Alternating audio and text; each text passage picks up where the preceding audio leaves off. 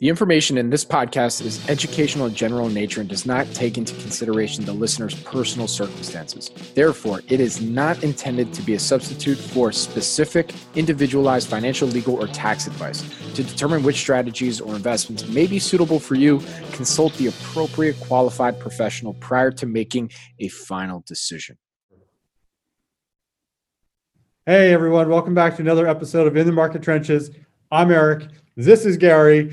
Uh, if it's your first time visiting us, thanks for thanks for tuning in. Remember, you can find us anywhere podcasts are available. You can check us out at inthemarkettrenches.podbean.com. You can check us out at snn.network. You can check us, check us out at the SNN uh, YouTube channel. That's youtube.com slash SNNwire.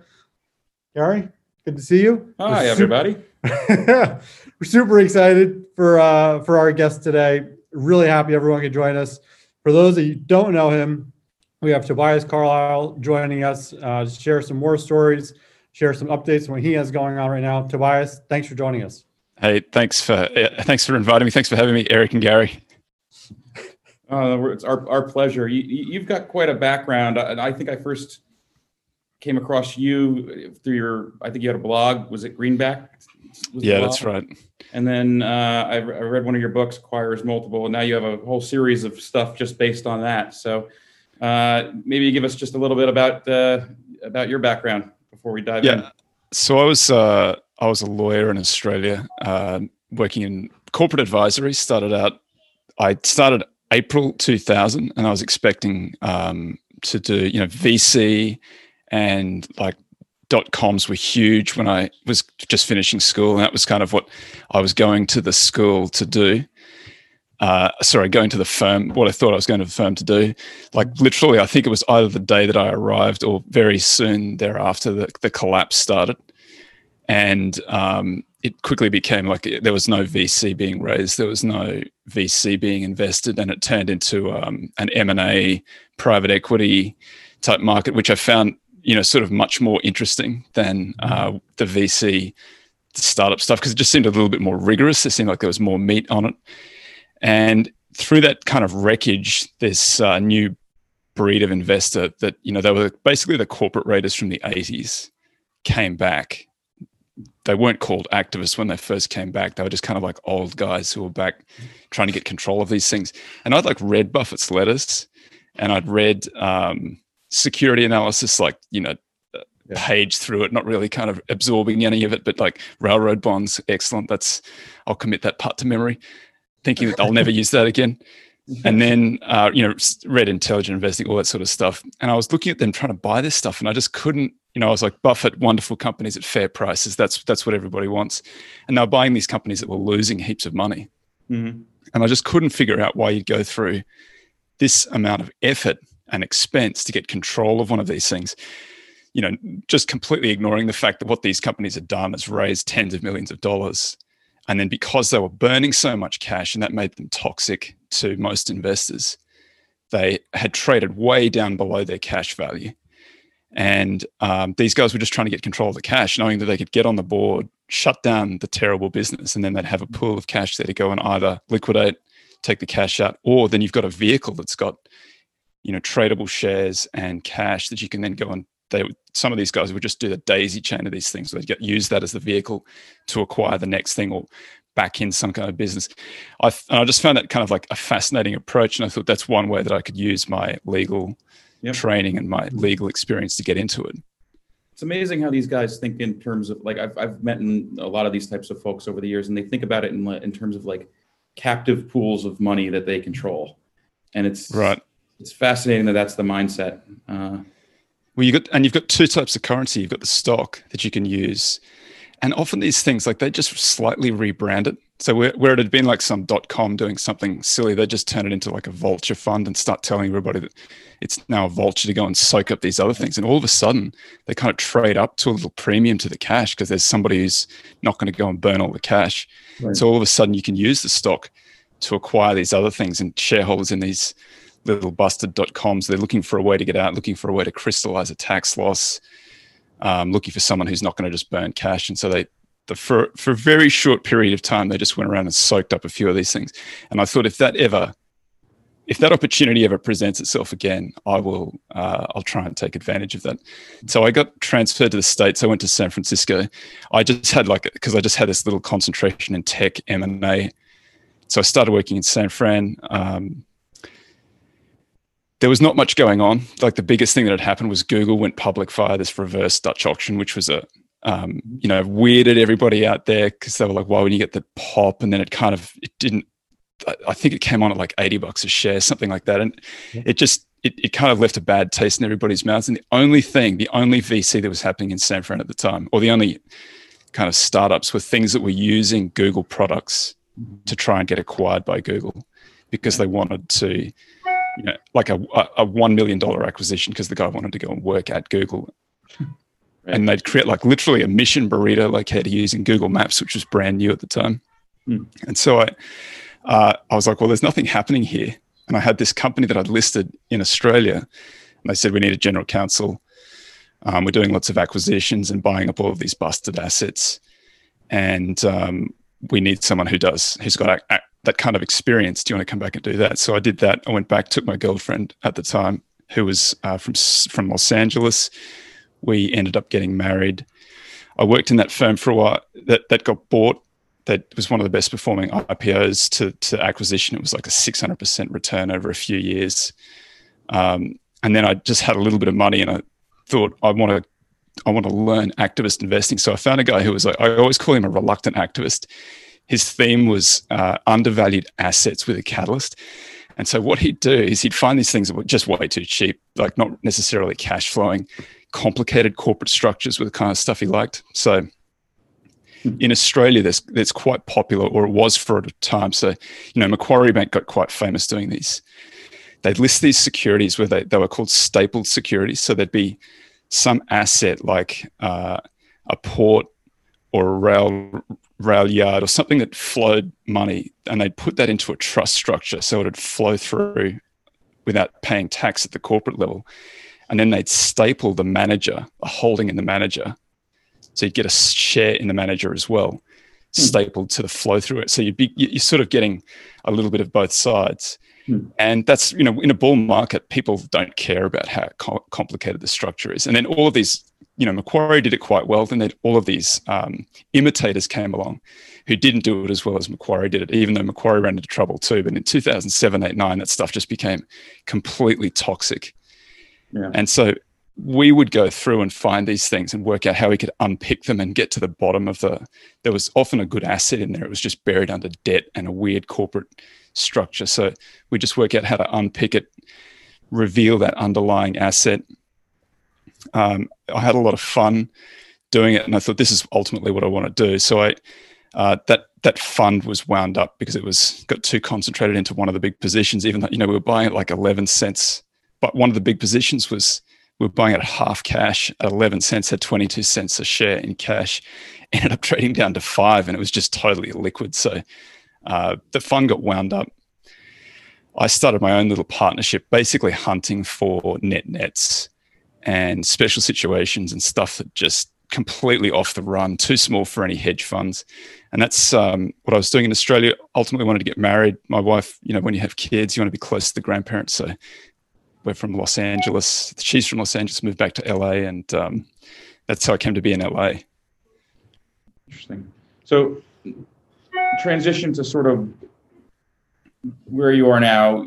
Um, I think you you wrote the Acquirers Multiple. Was it four or five years? I don't remember the exact date, but it feels like it was four or five years ago. Um, so, so when I got to the states, like I had this, uh, the the initial structure that I had was this Aussie uh, unit trust, which is which is the way that you know that's probably a sensible way of investing in Australia. Got to the states and I was trying to raise money into that structure, and that was just a total non-starter for for for the obvious reasons. So I transitioned to a limited partnership, not fully understanding, I think, how a limited partnership should be used.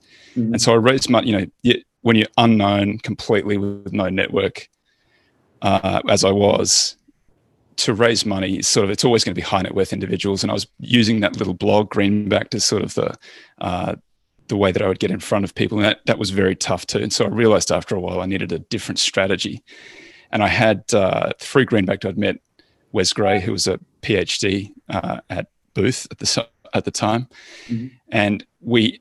I had this sort of interest in uh, quantitative approaches to value investing. So we dug up every bit of industry and academic research we could find on value investing, going back to like the stuff that had been around since the 1920s, like the weird old, uh, you know, the stuff that you use to, to determine if something is creditworthy. Mm-hmm. Right. Like, and they're, they're all based on like manufacturing companies and they had these weird coefficients in them. Like, does that stuff still work? Does it make any kind of logical sense to have weird coefficients weighting one thing over another? Yeah. And then we, we tested all that stuff, found the stuff that did work, found the stuff that had probably never worked. And it was just like a, uh, you know, uh, a fluke of the data that they'd found something that no longer applied. And that book was Quantitative Value and it came out in 2012. And um, as we were doing that research, I just I, I've, I've got this deep value bent. I like the really weird off the run, and I just noticed that all of these, when things get very very cheap, they do exhibit these weird behaviors because the, you know, management doesn't like the company being that cheap. All of a sudden, it attracts activists. It attracts private equity firms. People want to bid for these things. They want to sell assets. So, second book called Deep Value that came out in 2014, and I started getting a little following as a result of that on Twitter and, and in other places.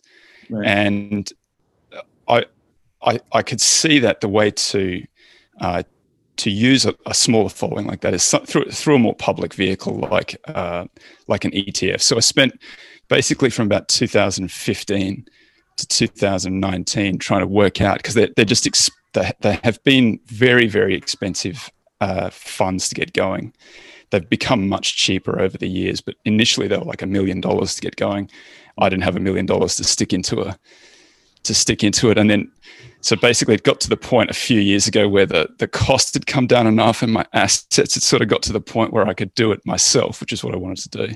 So I launched. Um, the Acquirers Fund, which is a long, short, deep value US focused fund. It's it's uh, at its maximum exposure, it's 130 30, but that's I can move that around a little bit depending on what the opportunity set looks like. So it's um, long, really deeply undervalued cash flowing assets where management typically is doing the right thing and buying back stock. Short stuff on the other side that's statistical fraud, statistical earnings manipulation, heavily levered negative cash flow. Mm-hmm. Um, you know it's since it since it launched it's the market has been still pretty hostile to that to that style but it, that's i think that that's a short-term phenomenon. It's one of those things that um, you know the market does go through these periods of sort of whether these little boomlets and fundamental investing doesn't work and then it all comes back into vogue very violently and its value that deep value style does tend to do quite well over over periods of time. And so more recently because i that long short fund is only focused on the top 25% of listed companies just because to short you don't want to be shorting in stuff that's too small. You're very subject to the illiquidity and what other people are doing in it. So yeah. i've recently partnered with the roundhill guys um, to launch well we a competitor of mine in in in zig uh, got into trouble or decided they didn't want to run the etf anymore. So they they tried to abandon the ETF, and uh, Roundhill kind of got control, um, and we have basically managed it together. So I provide the the, the portfolio for it, and it's focused on the smallest seventy five percent of companies, which is smallest seventy five by market cap. It's roughly sort of Russell two thousand below. It's like a minimum market capitalization of about $75 million, which is an NYSE listing rule and and then the maximum market capitalization is sort of two billion dollars ish. So it's small and micro, right. and it's a little bit more diversified. But I think it's it's kind of like it's a super interesting part of the market to be in because the companies just get so wildly out of where they should be because there's a lot of you know there's weird stuff that goes on there. We can talk about that in a little sure. bit. Yeah, so full, full disclosure, we're not investors in the funds, and you know nothing uh, that we talk about related to the funds is an offer or solicitation to buy the funds. Yep. But it's an interesting strategy because, like, part of what Eric and I do in some of our kind of more special situation type stuff is, you know, we we try to go where we think there's high likelihoods of being mispricings, for better or worse. Uh, you know, and and so what you're saying, uh, being in the top, was it 25%, the bottom 25% of the market cap? Is so that? it's bottom 75, but that's that. Okay, so you're avoiding the top 25% of the market cap, but I mean, there's more. If you're doing that, I, I, would assume that there's more likely to be mispricing either one way or the other, wildly overpriced or wildly underpriced. Is that is that sort of? Uh...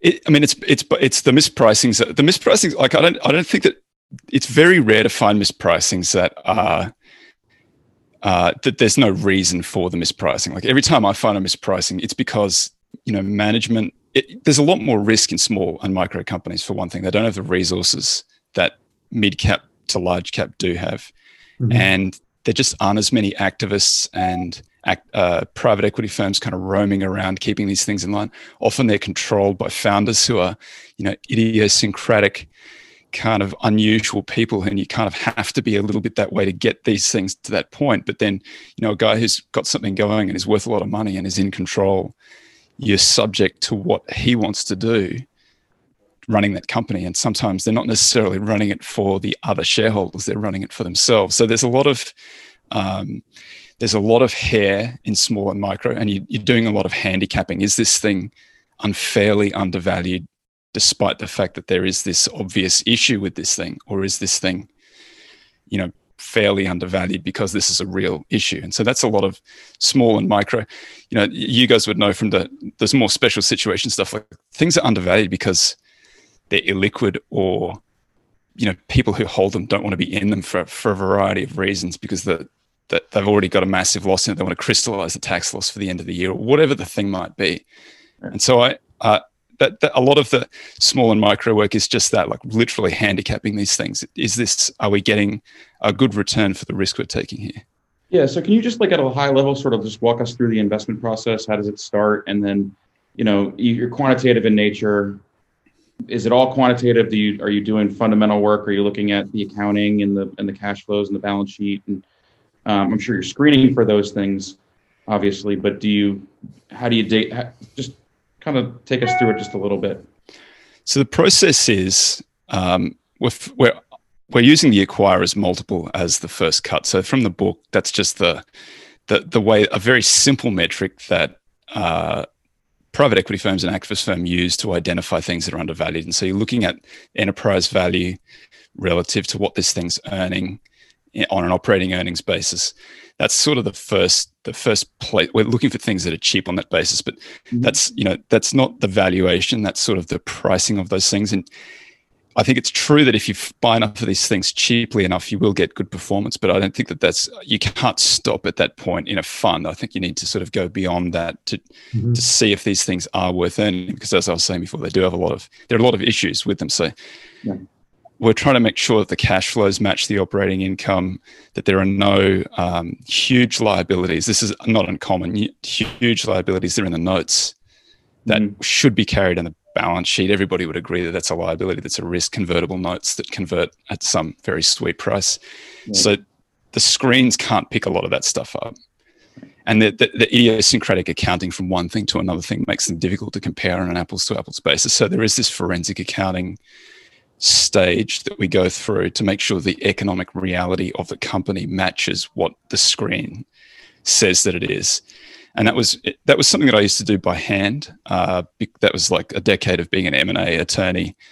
Uh, sort of teaches that. That was a lot of what we were doing. You know, producing the filings and the documents, the prospectuses, making sure that the they reflected what was actually happening in the company now it's uh, now I use a, a, service that sort of does it, uh, and you know we we cross check what they do as well. But basically, that's the idea. We're trying to find you know super cash rich balance sheets, um, buying back stock, which I think is a pretty good signal that.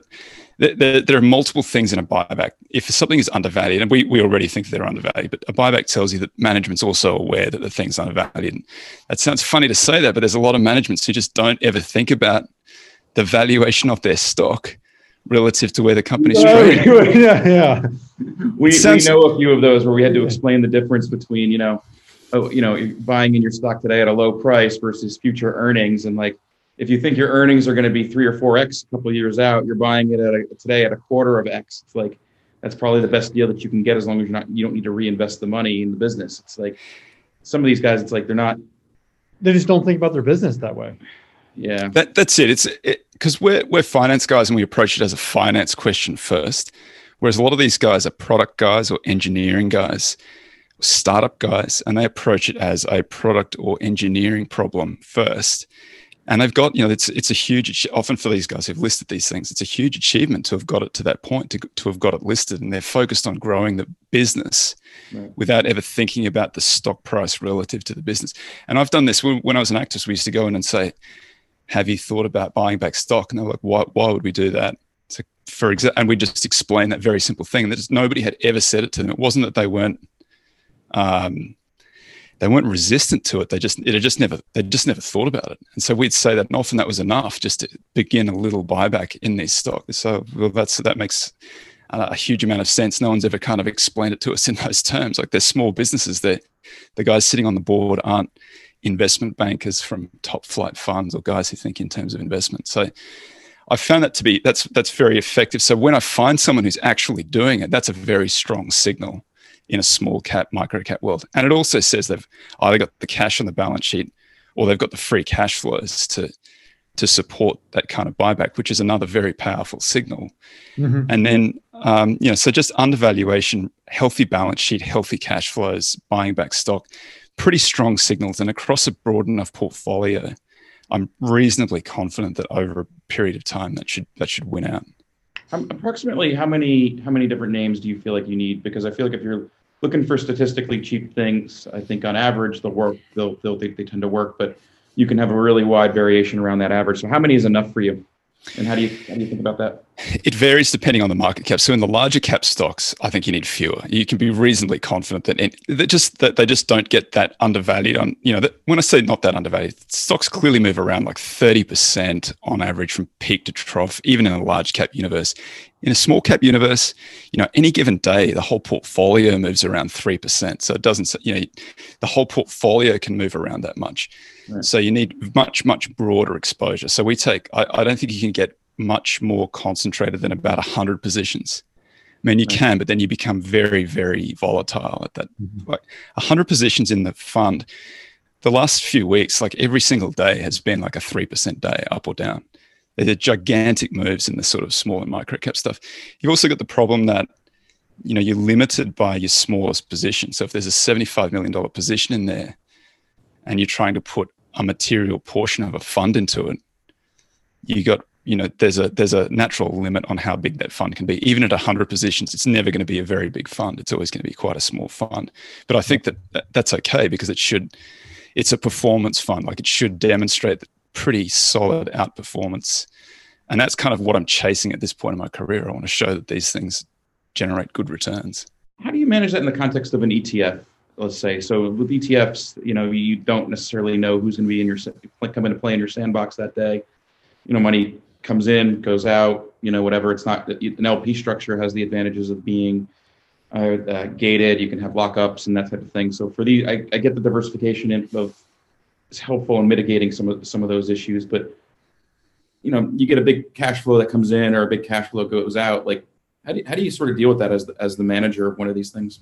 One of the nice things about ETFs uh, which which makes it different to managed accounts and limited partnerships and other things like that, is that I don't necessarily have to deal with those things because there's a limit. There's a uh, market maker, lead market maker, who's responsible for that. So the lead market maker is dealing with the flows and the, the way that the ETF works. They've got this custom create redeem function, or create redeem just doesn't have to be custom. This create redeem function, where they're creating the portfolio as a basket and then exchanging that for units in the fund or reversing that process. So I don't have to think about flows as much as a mutual fund does, for example. I think about the portfolio. Big movements like that are, are you know, either way, uh, make it more difficult for the the market maker. And there's also some rules around what we can include in terms of liquidity and sizing. Right. But um, you know, if you if you're used to dealing with small and micro cap stuff, the seventy five million dollar cutoff for a minimum seems quite high. You know, there's yeah. there's lots of companies that you can buy for less than that. Do you have uh, any liquidity requirements as, in terms of how you manage this? Because I could I can tell you that I think we're involved in a couple of companies that are hundred million, you know, or more, and there's just days where they don't like there's days I, I've experienced days with certain companies where they've reported earnings and the stock's not traded. So like, uh, it's like if, if the company reports earnings and stock doesn't trade, did the earnings really happen? You know, like who knows, right? Yeah, so there, there, there are minimum liquidity requirements, and it's just like a tra- over the last 100 days how how much has has traded on average, and we we can't buy them below a certain liquidity requirement.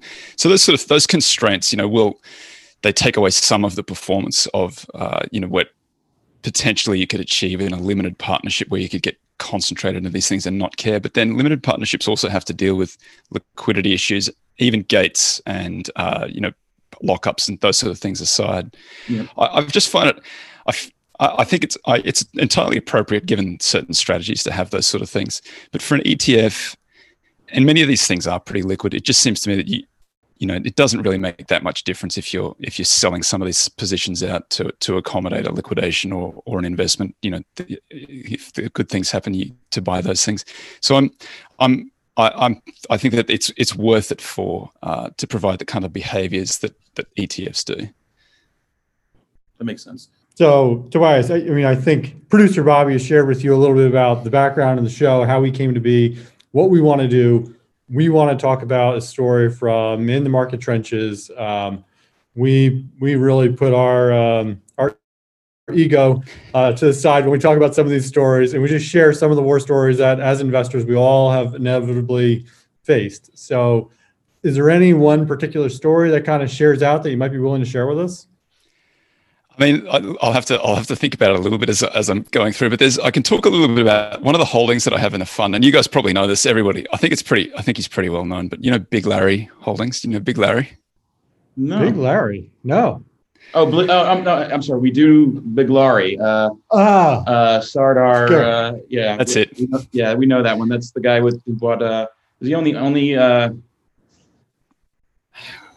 did he spend a ton of money on some Wu Tang album or something, and he's the only one that has it? That's, that's, that's, the guy, right? Isn't that? Isn't that? I think that's. Um, no, no, no. That's that's not Biglari. He hasn't done that. Biglari's. That's. Uh, you're thinking of uh, Shkreli. Right, right, right. Oh, that's right. That's right. That's right. right, right. Biglari is the guy that bought Maxim. Right? that's, it, that's it. So, so you know, Biglari. This is. I think he's such a good example of what you find in the small and micro cap world because eh, you know he is a very talented investor over a long period of time, twenty years, and he's still a young guy. He's only, I mean, he's only mid forties or something like that. I think, which is relatively young for somebody who's got twenty years of experience managing funds. Like he's he's got this 20 year track record which has outperformed the s&p 500 despite the fact that it's been very rough for his style of investment over the last sort of decade he um, he ran the lion funds he used them to get control of steak and shake western sizzlin these kind of businesses and he's rolled them into what has now been turned into biglari holdings and it's biglari holdings because it's bh because he's a, a, fan of berkshire hathaway right. but that the uh, the really funny wrinkle is that he made the the public company buy his fund, and then right. the fund has invested in the public company in this sort of roundabout, weirdly uh, cross holding kind of way, with the effect that he's basically he's he's he's basically entrenched because there's A and B shares. He he basically controls both. Plus, he's got this incentive structure built into it now. That's like the Buffett partnership. He's got a zero six twenty five incentive structure in this thing. Right. And so he's very shareholder unfriendly. He's very dismissive at the meetings. So people go along and ask him questions. He just sort of says, you know, it's my way or the highway. I'm in control, and you're you're here for the ride or not, and it makes no difference to me whatsoever. Which makes people understandably pretty upset. So that's why the stock trades at a huge discount, and it's you know because it's uh it's this weird structure, and they're running the the investment losses through the income statement, which you have to do now. It looks disastrous if something happens to to the investments, which has happened now. So, so based on your background and what you sort of described with untangling sort of weird structures, it sounds like you're sort of so uniquely a, suited to sort of examine this and understand it. This is a good this is a good example of what we do. So putting all of that aside, so that's that's the that's the reason why it's trading where it is. Mm-hmm. Another way of looking at it is this guy is basically, or, or it's all of his, the very vast majority of his wealth is in this thing. Plus, he's got this incentive structure that's zero six twenty five, and there are lots of hedge fund managers out there who've got that, followed that Buffett model, who've got that zero six twenty five. I think that that's you know, in a world of the 10 years, like 80 bips, um, I think that the 0625 structure is possibly even unfair to the manager. I mean, it's a pretty good structure. I wouldn't mind having it, but it's probably the six is high, given that but when Buffett put it on the 10 year was probably at six. So sort of, it, it's a, it's a good, it's a, not a bad incentive structure. And from what I've seen, like his investments, I don't think he's really put a foot wrong. He's done, he's buying traditional deep value stuff. And I think that he's buying it pretty well. Hmm. And so I think if you put, if you can unpack the accounting and get comfortable with him being in control and sort of being dismissive of shareholders, but being a very talented investor who's heavily incentivized for this thing to work, and you view it as sort of investing in his hedge fund, but at a massive discount to cash, then all of a sudden it begins to look like if if value turns around, and I'm a believer in value turning around, you know, I've got these sort of positions in my fund. If value turns around, all of a sudden this thing is going to be a completely different kind of entity. And it's not hard to see how, given three or five years, he could, uh, as a return of the Sardar Biglari, he's, he's back. He's, he's doing really well again. And the stock trades potentially at a premium to the cash that's in it, which is it's trading at a big discount at the moment. So that's kind of the, that's a good example. It's an, it's a good example of what we, what I look for, something that's like complicated, kind of a little bit of an ick factor to it, but is ultimately still probably a pretty good investment. Right. So, so with that particular one, you've got somebody who's entrenched, who's in control. There's been some, I'm going to say, related party dealings. I think it's fair to say. Um, it's. I mean, it's all. It, it is, but it's all disclosed, and it's all. It's the. It, nothing. Nothing's happened unlawfully. Right. Sure. Sure. How do you get how do you get comfortable that like you're allowed to be along for the ride and that you're going to be treated well alongside of him in, in a situation like that? Well, at the moment, he's it's trading at a big discount to cash, so it was, or cash and marketable securities. So there's that. Um, you have that as as part of uh, as part of but also like he he doesn't get paid unless this thing really starts working. And right. when I look at the, what he's paid to do, which is essentially to he's he's there to make investments. He, he does some operations of these of these um, the restaurants that they've bought. And he's, you know, he he thinks like a capital allocator. He's trying to turn them from being company owned into being franchised to free up that capital. Right. Um, I, like the the things that he's doing are sensible, are good ideas. They're sensible things to do, and his incentive structure is such that if they work, that's the only way that he gets paid. Right. And he's a, also wholly, inve- you know, his huge amount of his wealth is in this thing. So for a variety of reasons, it has to work for him. Right. So I don't know what his wealth is. Is it such a large number that it doesn't really matter whether or not it works out for him? And for some of these guys, they're just worth so much money that these things become pet projects for them. And so whether it's wildly successful or not, it doesn't make a difference to them personally. I think that most of his wealth is in this thing, but I think that more than more than his wealth, it's it's sort of um, you know, it's like it's ego that really needs to make this thing work. And I don't know if which is a more powerful driver, but they're both very powerful drivers. I mean, he he's called it Biglari Holdings because he likes the BH because he wants he's got that ticker. He wants to be compared to Berkshire. Hmm. Um, what do you think he needs to do to close the discount? And do you think it's within his power to at any at any point could he decide I'm ready to close this discount. I just have to do steps one, two, three, and I think I'll get an immediate re-rating. No, well, I think that he's doing the things that you would need to do to get that re-rating. The the what needs to happen for him is that you know value needs to kind of turn around a little bit. Deep value needs to turn around a little bit. We can talk. I mean, I've got we can talk for a long time about what's happened to deep value over the last sort of decade or so. Right. You know, the people who the people who have survived in this business are uh, that you know the deep value guys uh, there's just there's this litany of deep value shops that have closed up or become family offices or uh, just not been able to survive. And there are you know guys like david einhorn. So i distinctly remember when david einhorn was regarded as a genius. And i've seen einhorn pitch at value investing congresses and things like that. Nobody does more research than david einhorn. Mm-hmm. he hasn't gone from being the goat to being a goat over a de- over two different decades. Something has happened over those two decades that where once his strategy was probably um, you know overly favored, there was probably a golden era of of value coming out of the dot com crash. So probably he was he was never as smart as he looked to be but now it's gone the other way where it's been unfairly punished and now i don't think he's as dumb as he looks to be and i think that the often that's sort of what we're trying to do in this business. You, you look at look at the trajectory in this business. Is this is this because management has just completely lost their mind for a period of time? Or there's sort of exogenous factors? Are there things going on that just make them look dumb but they're they're doing what you would want them to do? They are going to survive. While they survive, they are taking advantage of the undervaluation. Mm-hmm. and they're putting themselves in a position where at some stage this industry turns around. When the industry turns around, they're going to make a lot of money for a long period of time because it's just you can't you can't go back into that industry immediately. You have to reinvest in that industry. So that's sort of that, that's the way that I think about it is I'm looking for something that the business is beaten up, but we're trading at a big discount to a trough valuation. And so if we get that return to if we get some mean reversion in the business and we get uh, the discount to the to the value closing like there's potentially very good performance in here. That's sort of that's how i think about investing in cyclicals. And i'm prepared to invest in cyclicals you know knowing that it's very very difficult to get the bottom. No one's ever going to get the bottom. And you know oil and gas has been kind of mind blowing how far down the bottom really is in that. I've watched i've i've, I've been in the markets for about 20 years. I've seen I've seen hundred dollar oil twice with this idea that it was going to peak. You know, each time it was peak oil, and I never thought that I'd see it, but that you know we've seen negative oil, negative know, oil that's price. Pretty amazing, right? I, I, you know. 2020 is a year where I thought we'd seen everything, and like by by by April, and and by by the end of April, I think we were staring at like negative thirty dollar oil, and I was like, well, this this, this is everything.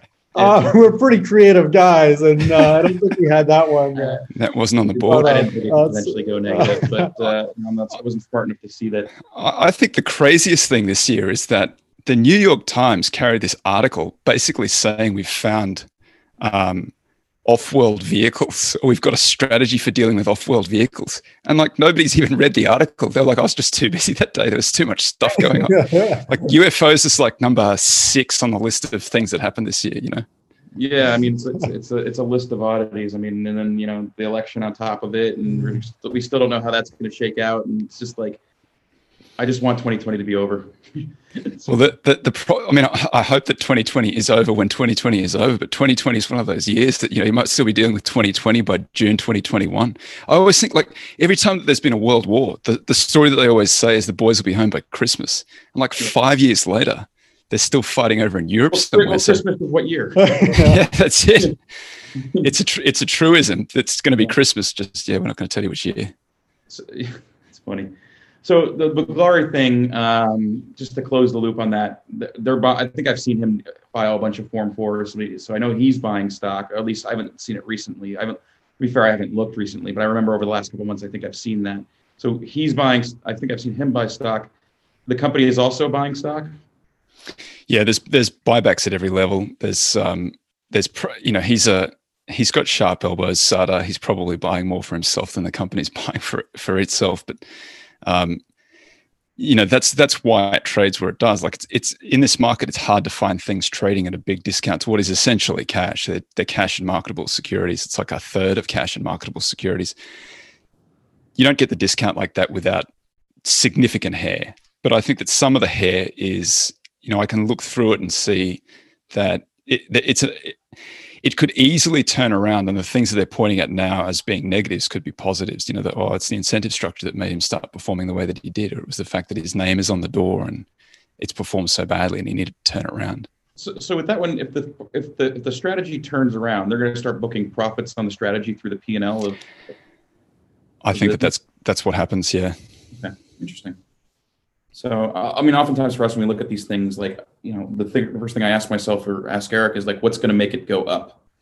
And so, uh, oftentimes for us, it's like, is this thing getting better? Is it getting worse? Or is it staying the same? And can we tell?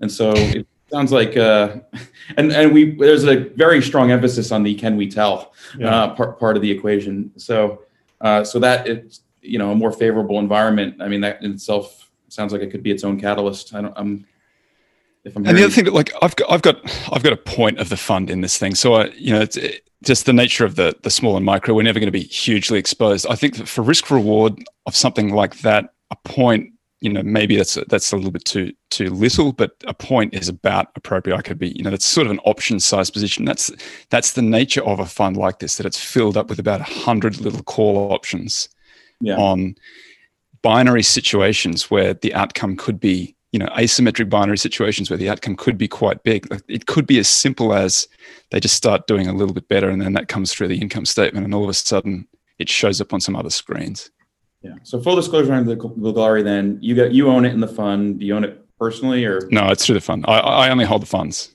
okay? And we don't own it. Um, we've only casually sort of followed the story from uh, from afar. Uh, that's interesting. So maybe what we can do is talk a little bit about sort of the deep value, value and deep value, and the woes of value and deep value, and what is value and what does that mean, and maybe we can get all existential.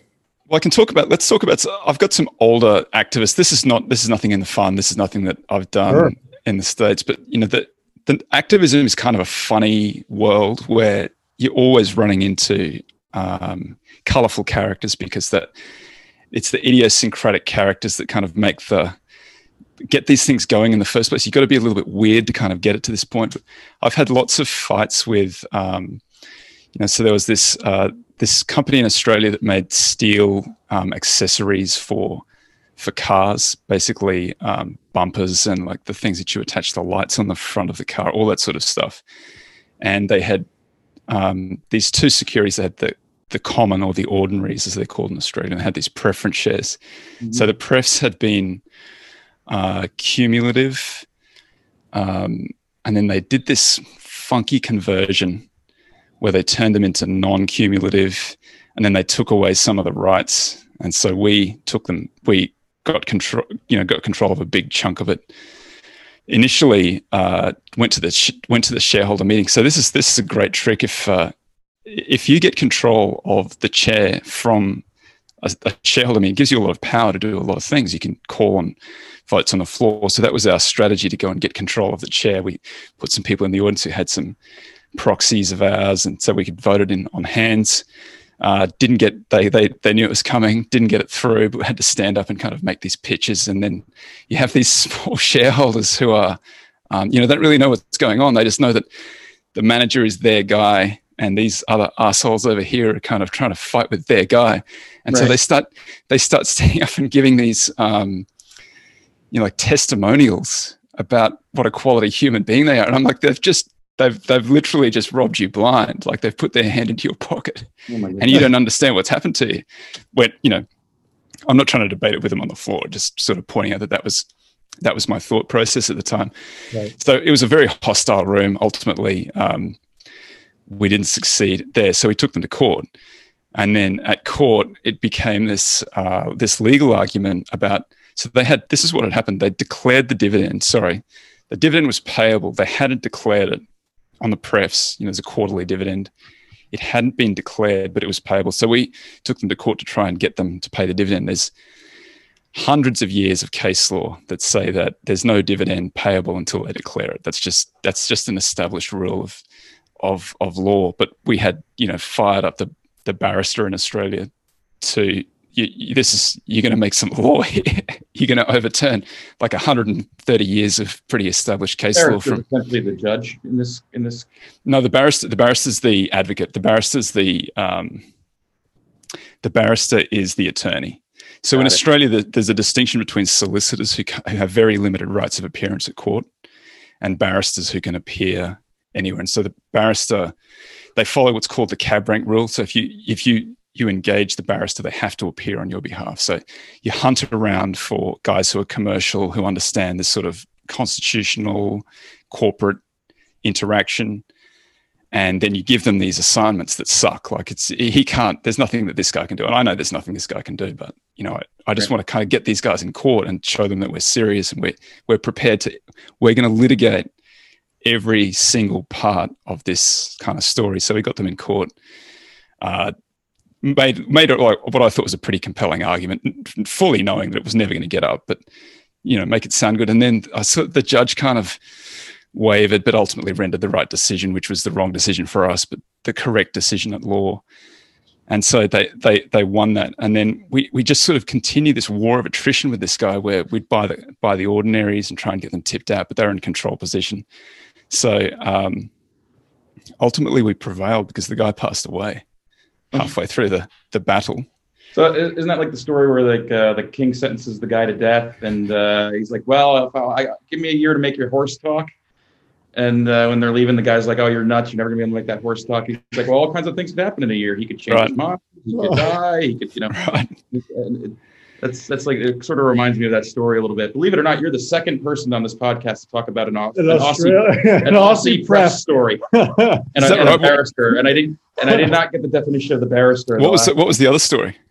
uh, it was a guy, Chris Summers. Uh, he actually used to work at Greenlight, who a fund that you mentioned, and uh, he had his own fund for a little time. And he was talking about a, a paper company that had a pref, and um, I forget the name of the company. Um, yeah, we didn't say the name of the company because there was litigation. That's uh, Yeah, I'm not- I'm not- thank you for the. Uh, thank you. for thank you, hand producer waving. Rob. Yeah, But, yeah. uh, There's litigation. I guess some of the people involved were pretty high up in Parliament um, or the judicial No system kidding. over there. they were pretty well connected and they didn't want to be embarrassed. So ultimately, they it wound up working out in their favor. But it was the return on brain damage that he described was, you know, it makes you wonder if it was worth it. You know, But that, I mean, that's that's the nature of activism, right? It's there's everybody else is just like this is too hard, so this is too hard, this is too hard, and finally somebody says, you know what, there's enough return here, and the kind of personalities that are good at this stuff are the you know ambulance chasing lawyer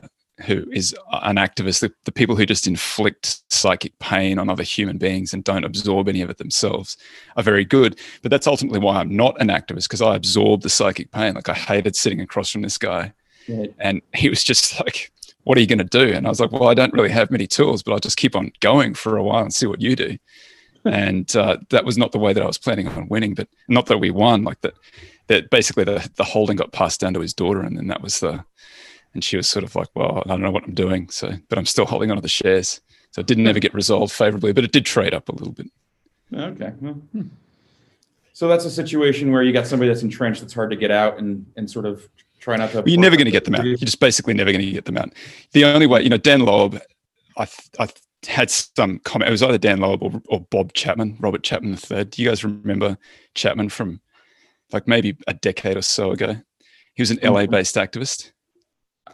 I don't know. Him. I never, I never ran across him. If He was like a was small and micro. He was a small, uh, the, the fund, I think it was called Chap, Chapman Capital, Chap Cap. Okay. No, I don't. Rec- I don't recall that one, but uh, He, he was basically, he was the guy who invented the 13D letter, where he'd write the really nasty letter where he'd like, right. I think I might have read about him in Jeff Gramm's book. Uh, Dear was it Dear Chairman? Was he Possible, yeah. Because there were a whole bunch of really good stories in that book that I that I liked. And Yeah. I think my favorite one in that book was Ross Perot, who was a great, Oh, that was a great, great A badass. Like people, when he passed away, he did not get enough credit for No, getting his own jet and his own former Navy SEAls to get his guys out of Iran. Like that's just right. a, a boss Ultimate move if, I've ever, if yeah. I've ever heard one. Uh, but, but I digress. uh, Oh, the, Um, the, the only the, the only point he's in, he- I think he is in that book too, and I think that they did, I think that Jeff did credit him with inventing the 13D, but he basically gave the idea to he knew Dan Loeb, they knew each other pretty well, and so Dan then sort of perfected the 13D letter, and Dan's Dan's I Dan's view was just that you become these management teams become so deeply entrenched. There's just no way to get them out by Yeah. voting. The only way to get them out is to embarrass them out of their position. Yeah, I think that there's some there's some some truth to that. I think I I've seen that work over time. I've Mm-hmm. seen, but and I've then I've seen people get tired and sort of go away. But uh, I think it's uh, if you We keep fighting, presuppose that the person can be embarrassed, and some people just you cannot embarrass them. So that's that It doesn't that work for everybody. The, the primary uh, nuance that's required there. Do these people have any shame? that's it. That's it. Where's that on our checklist, Eric? Do you have that on our checklist somewhere? Do, It's- do these it's- people have shame? Yes it's, or no? it's on the checklist Yeah. now. Yeah. So we want to talk about value for a little bit and how that's gone and some of the some of what's going on out there. I mean, we've got uh, the cubes ripping today, and uh, you know, so the the gap It's- widens. It's not a good day for. It's. I, I was I, I, like every child wins a prize today, but for undervalued small small and micro equity. That's that was the the only place that doesn't seem to be going up today. But it did pretty well over the last few days. So who knows? I think you see a lot of volatility. Often that means there's some sort of regime change coming, but who, who really knows? Value's been beaten up. That's no nobody knows that better than I do, and everybody knows that pretty well. I think the reasons why, you know, it's to the point that when I look at the portfolio, the dividend yield across the portfolio is higher than the dividend yield Russell 2000, Russell 3000, S&P 500 the growth rates in the portfolio are higher than the S&P 500, Russell 2000, Russell 3000. If I think that that's the way that valuations, if that's what I think that things are worth, you don't need any multiple re-rating for these for that asset class to outperform these other asset classes. Now, outperformance might not be enough. It might be. I think that the markets are very very expensive, so it's possible that it, we just do a little bit better on the way down than they do, and that would be that would be that wouldn't be great. But I, I can see it baked into it now. There's pretty good, there are pretty good returns that should be baked into it, ignoring what the multiple does. But I think that if it starts working, then naturally you get multiple re-rating through that. So I think value is so beaten up.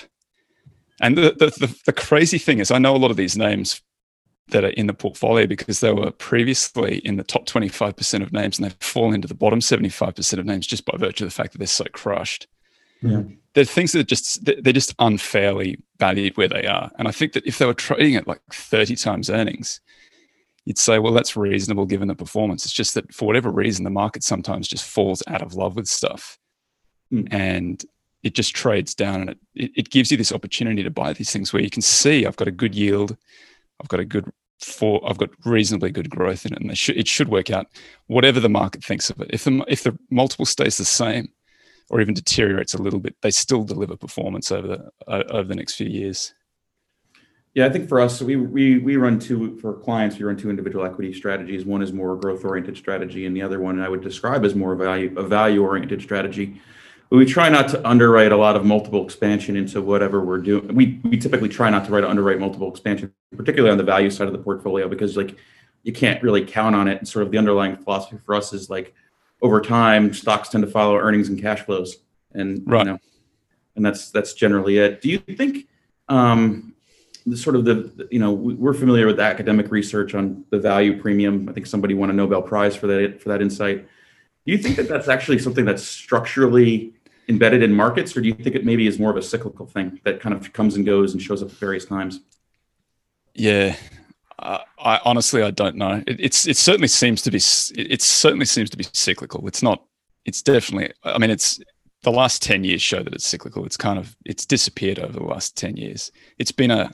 Um, it's been. I, mean, I think yeah, Shaughnessy's have got some research about this where they show that what typically happens for value stocks is that the earnings drift down over the holding period, but the earnings drift down less than the market expects. And so you do get this multiple expansion while you're holding. And that is ultimately how value delivers returns, that it's not so much uh, they do they only do better they, they do better to the downside perhaps than, than people expect and so there's a little bit of multiple expansion that's how the return happens so it is a sort of a multiple re-rating story and growth stocks are the other way around people just overestimate how much it's going to grow so even though they do grow more over the course of the holding period there's some compression in the multiple, and that's why they tend to underperform as a group. That's right. not been the case for about the last 10 years. For the last 10 years, it's actually been the things that are growing that have had the multiple expansion, and it's the things that are shrinking that have seen multiple contraction. So where 10 years ago, and certainly when I was writing deep value, I probably hadn't quite appreciated that well i didn't know this was coming certainly and it probably was already going on and i didn't really realize it at the time but I would have said that you could almost bank on multiple expansion in a lot of these things. Like it, it, probably is something that you you're just going to see it. That's just the nature of it. And I think that what I've learned over the last five years or so is that multiple expansion is something that just seems to it, it's it you cannot rely on it. It's not going to be there. So you, you really have to um, make sure that you're going to get the return somewhere else. And the sources of return are yield, growth, and you know multiple expansion if you're lucky. multiple. Yeah. Yeah. Better, better or worse. Do you yeah. think um, what role what role do you think like the like just the level of interest rates and the growth outlook generally play into these valuations? It's such a hard question because that you know what I want to say is that it's not my fault and you know interest rates are so squashed and running against me all the time, and it's this duration argument that's pushing up growth. But the real answer is I don't know. I mean, I, I AQR have it's it's such a compelling argument, right? It makes so much it, it makes abundant sense to me that growth stocks are more like 30 year treasuries or make more like the long bond. Duration makes them more sensitive. They're going to go up a lot more. When that reverses, it's going to be a bloodbath at the the growth end. It's going to be better at the value end. But, then I read the AQR paper, and they, they say, well, if that's the case, like let's think about all. Of, what does it what does it mean for it to be? Are we talking about the shape of the yield curve? Are we talking about um, absolute movements in in um, interest rates or in what how are we defining the interest rate what are we actually talking about when we say that so they, they just let's just go and test every single iteration of that against performance in equities and see what still stands up on a statistical basis after we do that and they find that nothing does that's kind of the, the shocking thing to me so it's one of those things that i think it's a really compa- theoretically it's very very compelling right empirically there's no support for it yeah, I think so. I'll, I mean, my, my comment on it is uh, on that aspect of things is like ours is a profession that um, is more social science in a lot of respects than than hard science, and um, I've noticed that there's a lot of physics envy uh, amongst the, the the practitioners in this business. So I, I, I just I, I, don't know. I'm, I'm have I have a hard time digesting the the various arguments for that. It's, it's uh, you know whether it's there or not there or, or whatever it's it, it's tough to say um, so you, it certainly seems to me that higher interest rates make you know it, there does seem to be some relationship between the value premium and interest rates if you've got higher interest rates it does seem to be that there's more value premium there but it's just not supported in the data it makes sense to me that if you can you know you're looking at it's it's always a question of alternatives or opportunity cost so my opportunity cost right now is an 80 bip 10 year with a whole lot of duration risk in it. Who really knows what's going to happen over the holding period of the next 10 years? Like interest rates, interest rates could be negative. Interest rates could go back to long run returns. It's, the range is something like that, right? So if interest rates go negative, then um, you probably want to be in the in the growth stocks. If interest rates go positive or massively positive, does that then start impacting the underlying businesses of the value stocks, which tend to be kind of heavier industries and maybe more levered and do they yeah. get hurt in that? So it's hard to come up with a scenario where value works. And to what, to what extent do you think maybe it's a sec, uh, it's like a sector phenomenon in disguise? So like you've got a heavy tech and healthcare on the growth side versus heavy financials and uh, at one point energy it's a lot small energy used to be i think 15 or 16 percent of the value right. and yeah. now i think it's is it 3 percent of the s&p and and 6 percent of the value benchmark something like, something like that something, right like yeah. it's it, it, but it used to be way bigger and uh, right. I don't know if that's part of the, part of the performance issue or not, but I think that that's so. You know, there's there's that, that's that's almost certainly the case that it has been a big part of the performance issue because if you look within the sectors or if you look within industries, they still do follow. it, it is still the undervalued stuff that tends to outperform. It's right. just that when you're discretionary across every industry, you're just going to be, and you, you're approaching. You know, it might be a. You know, there's been a lot of work put into uh, are our valuation approaches wrong? Are we? Is there some reason why we're applying?